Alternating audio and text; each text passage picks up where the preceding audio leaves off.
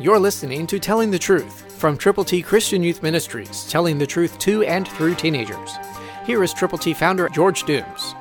Believe on the Lord Jesus Christ. For as in Adam all die, even so in Christ all shall be made alive. 1 Corinthians 15:22, New King James. Yes, every person who has been born will die someday. It could be today, tomorrow, way in the future. God knows. But if you are in Christ, that means you have admitted you've sinned.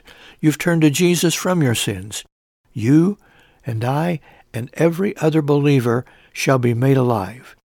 That's a wonderful promise.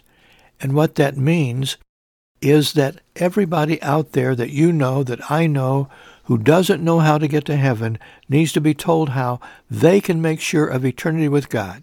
How? First, by admission of sin, turning to Jesus from sin, believing on Him totally, completely, no reservations, and then being willing to tell others about Him. That's the way God has arranged it to happen, for people to know how to get to heaven and to have the assurance of their personal salvation when it all happens in their hearts.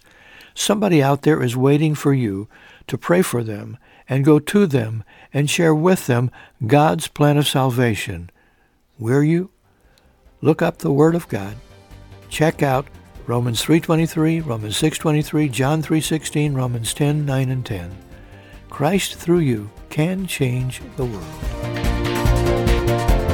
For your free copy of the Telling the Truth newsletter, call 812-867-2418, 812-867-2418, or write Triple T, 13,000 U.S. 41 North, Evansville, Indiana, 47725.